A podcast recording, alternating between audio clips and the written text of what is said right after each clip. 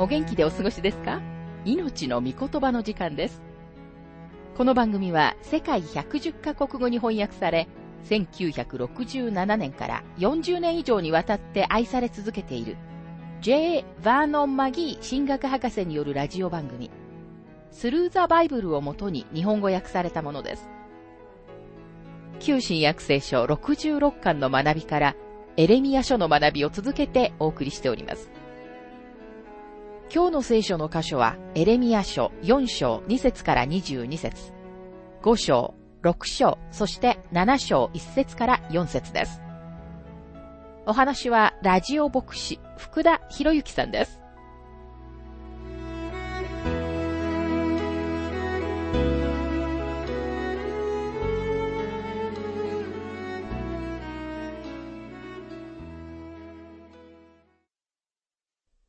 エレミア書4章の学びをしていますが、2節から3節あなたが真実と公義と正義とによって、主は生きておられると誓うなら、国々は主によって互いに祝福し合い、主によって誇り合う。誠に主は、ユダの人とエルサレムとにこうおせられる。高地を開拓せよ。茨の中に種をまくな。言い換えれば改革は失敗だということです。地に種をまくことはできますが、まず地を準備しなければなりません。茨の地に種をまいても何の役にも立ちません。主イエスは同じことを別の表現で次のように言われました。また7章の6節また豚の前に真珠を投げてはなりません。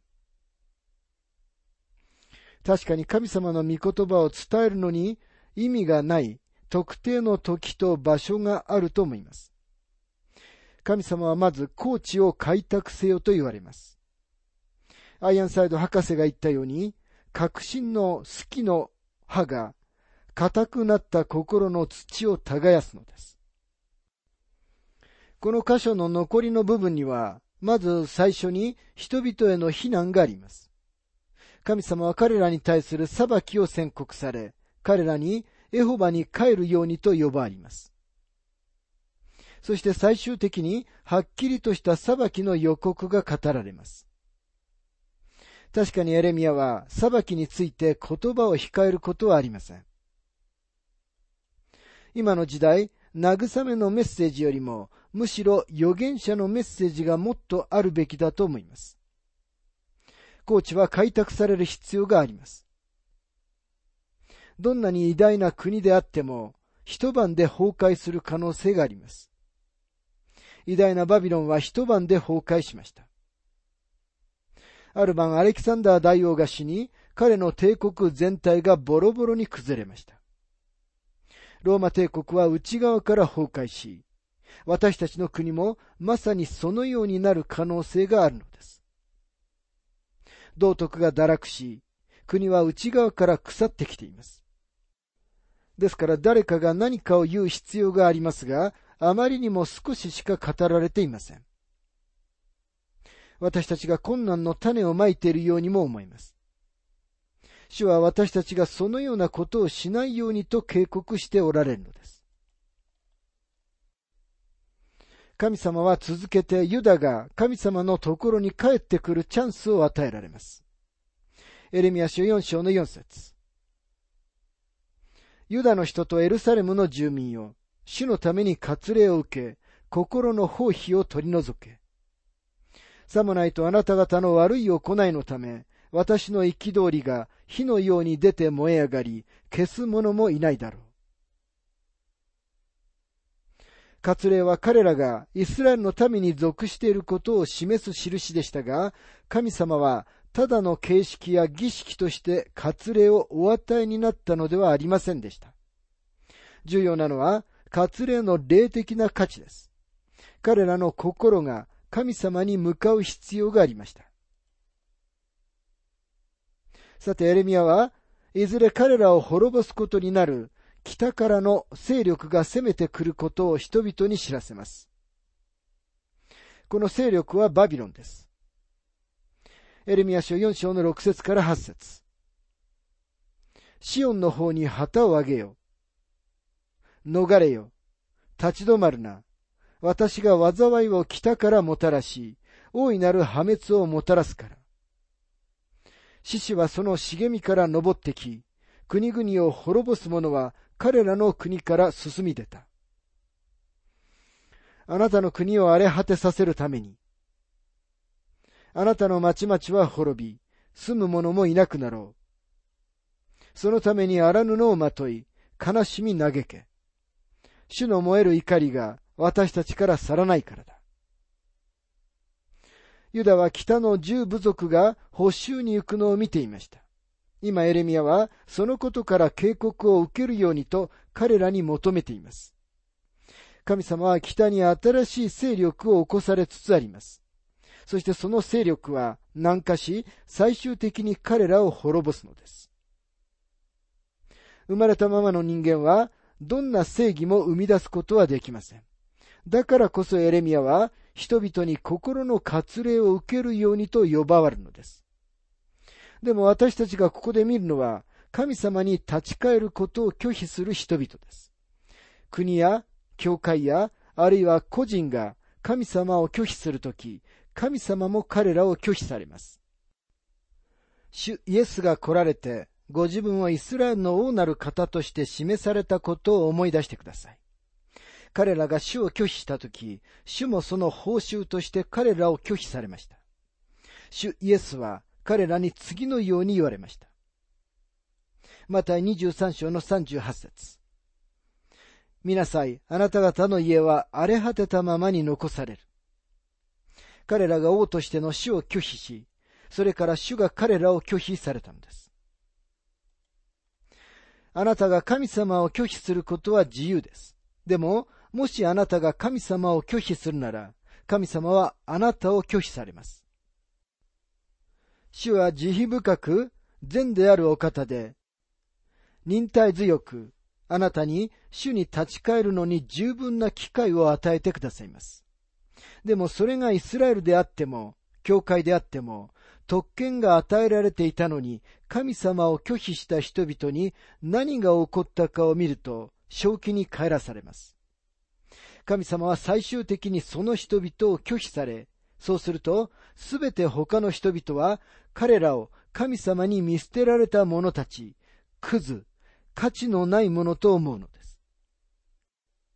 今日、神様に従うものであると見せかけている人々が多すぎます。そのうちの多くは残念ながら教会のメンバーです。私たちはしばしばアメリカはキリスト教国であるという表現を耳にします。しかし私はアメリカはキリスト教国であるとは思いません。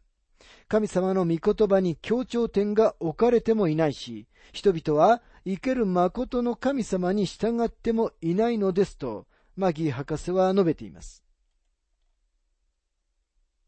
私たちは今日、エレミアの時代の人々と同じように、神様の御言葉に従わない人々の中に置かれているのです。ユダの国は、この時神様を拒否していましたが、それでも人々はまだ神様に従っているふりをしていました。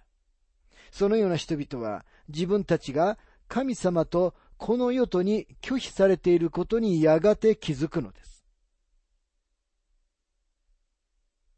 どんな民族でも神様を恐れているふりをし、そのことについて偽善的になって、それでも世界から尊敬を受けようとすることはできません。神様がそのように定められたんです。神様に背を向ける民族は、神様が自分たちに背を向けられることに気づくのです。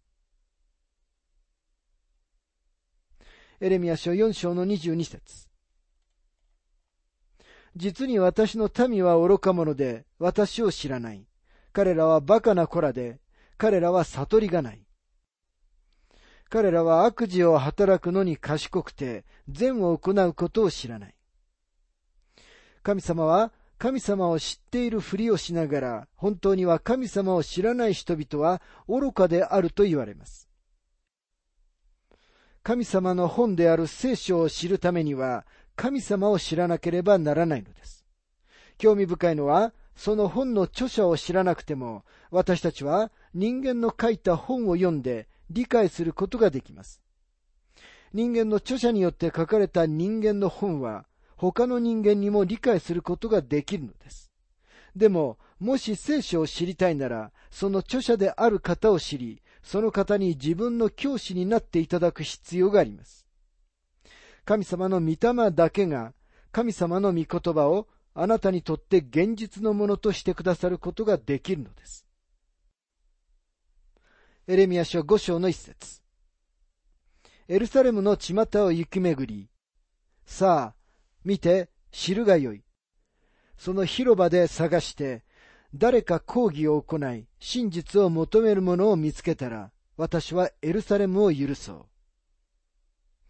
アテネの街角をランタンを持って歩いたギリシャ人の哲学者、ディオゲネスのことをご存知でしょうか人々が彼に何を探しているのかと尋ねると、彼は、私は正直な人を探していると答えました。彼は結局、一人も見つけることはできませんでした。ロサンゼルスでも、おそらくあなたの街でも、また同じ問題があるのではないかと思います。ここには、もし見つけたら私はエルサレムを許そうと書かれています。なぜアブラハムはソドムとゴモラのために神様に嘆願し続けなかったのでしょうか彼は神様に10人の正しい人がいたら町を助けてくださいと神様に求めた後、祈りをやめてしまいました。神様は一人でも正しい人がいたなら町を救ってくださったと思います。神様はそのたった一人の人物であるロトを町を滅ぼす前に町から助け出さなければなりませんでした。神様がどのようにご自分の民に語られるかを見てください。エレミア書5章の8節彼らは声太って盛りのついた馬のように、おのおの隣の妻を慕っていななく。今日私たちの社会の大きな罪は何でしょうか？それは性的な罪です。ところが人々はこれを新しい道徳などと呼んでいます。でも神様は今でも会員は罪であると言われるのです。事実神様は一流の当てこすりを使われます。神様は、おのおのの隣の妻を慕っていななくと言われます。現代文明の何という堕落した描写でしょうか。エレミア書5章の27節鳥でいっぱいの鳥かごのように彼らの家は欺きでいっぱいだ。だから彼らは偉いものとなって富む。今日とても多くの若者たちが崩壊した家庭から弾き出されています。この説は神様に背く人々の家庭に何が起こったかという正当な評価をしています。さて、エレミアは6章で自分のメッセージを締めくくります。エレミア書6章の13節なぜなら、身分の低いものから高いものまで、皆、利得を貪り、預言者から祭司に至るまで、皆、偽りを行っているからだ。民全体が貪欲に取り憑かれていました。そして貪欲は、どのような国であっても大きな罪です。そのような社会には、金や銀、富、名声、そして隣人の妻を欲しがることが蔓延しています。エレミア書6章の14節彼らは私の民の傷を手軽に癒し、平安がないのに平安だ、平安だと言っている。表面では改革が起こっていました。でもそれは、癌にベビーパウダーを振りかけて癌が治ったと言っているようなものです。人々は平安がないのに平安だと言っていました。そして今日平和についてとても多くのことを耳にしますが、現実には私たちが国を滅ぼすような最終的な衝突に向けて準備をしているのではないかと思います。エレミア書6章の19節この国よ、聞け。見よ、私はこの民に災いをもたらす。これは彼らの企みのみ。彼らが私の言葉に注意せず、私の立法を退けたからだ。神様の御言葉を拒否したことで、彼らは神様をも拒否しました。そして人が神様を拒否するとき、いつでもそれに続くことがあります。エレミア書6章の30節彼らは廃物の銀と呼ばれている。主が彼らを退けたからだ。彼らは見捨てられた銀と呼ばれるべきである。なぜなら、主が彼らを見捨てられたのだからというわけです。神様はユダの人々に言われます。あなたは私の定めを拒否した。だから私はあなた方を拒否しよう。そして私があなた方を拒否するとき、世の人々も同時にあなたを拒否するのだ。興味深いことに、エレミアの時代に確かに予言の通りになりました。その国が神様を拒否し、神様が彼らを拒否されるとき、その国は世界から愛されなくなるのです。さて、エレミア書7章の学びに入りますが、2章から6章で、エレミアがミニストリーの最初の5年間に述べ伝えた予言を見てきました。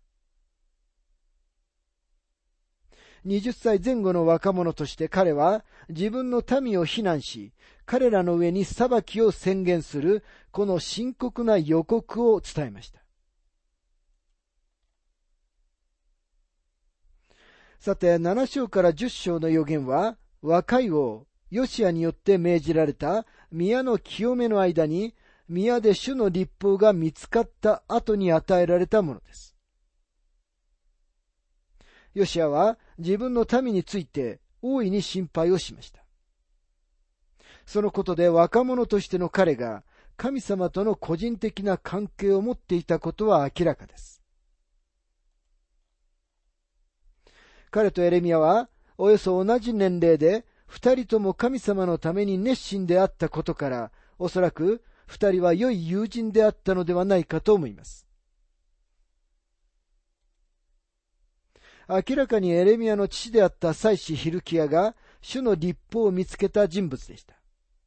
宮はきれいにされ、修理され、また使われるようになりました。もちろんそれはとても素晴らしいことです。今エレミアは主の家の門の中に立ち、自分の民に予言をしています。エレミア書7章の1節から2節主からエレミアにあった御言葉はこうである。主の家の門に立ち、そこでこの言葉を叫んで言え。主を礼拝するために、この門に入るすべてのユダの人々よ。主の言葉を聞け。主の家の門に立ちと書かれていますが、これはエレミア書26章に書かれている予言にとてもよく似ていると考えている人たちがいます。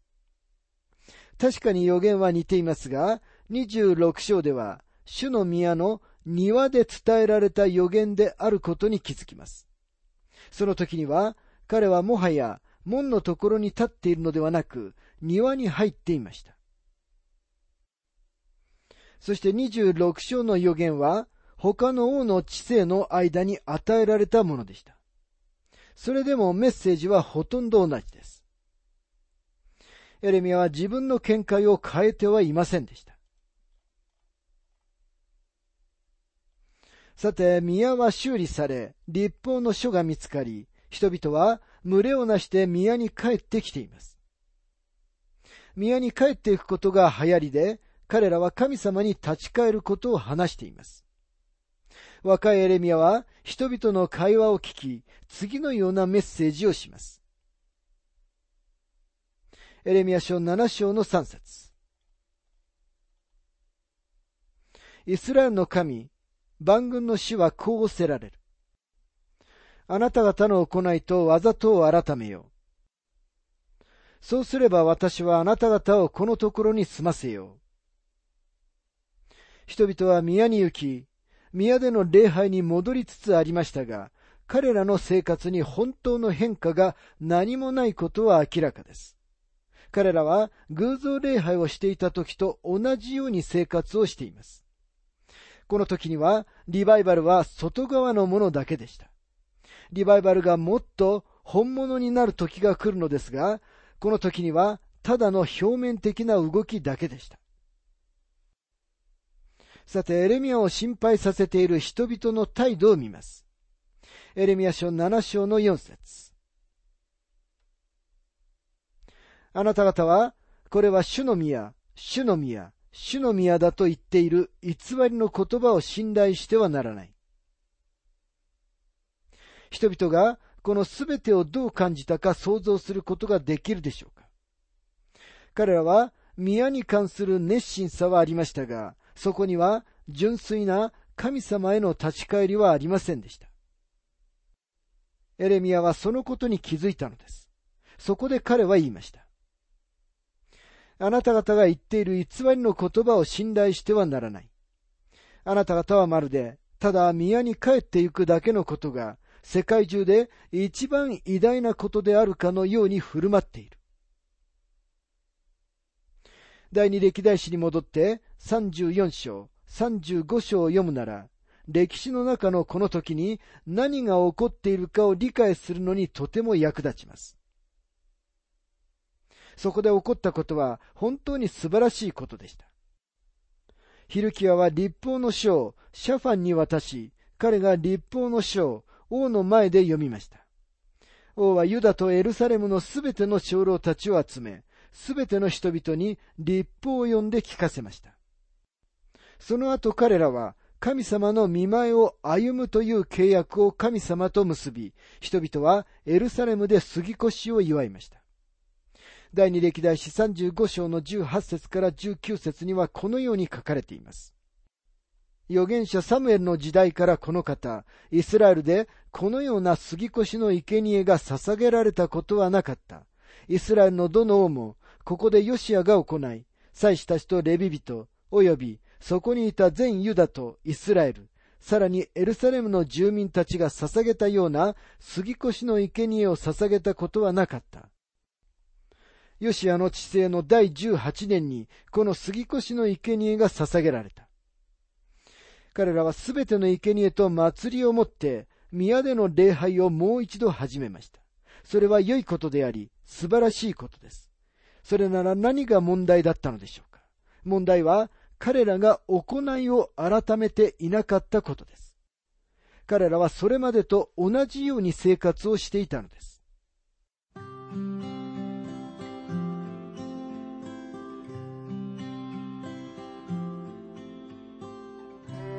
命の御言葉お楽しみいただけましたでしょうか？今回は罪の説明というテーマで、エレミア書4章2節から22節5章、6章、そして7章1節から4節をお届けしました。お話はラジオ牧師福田博之さんでした。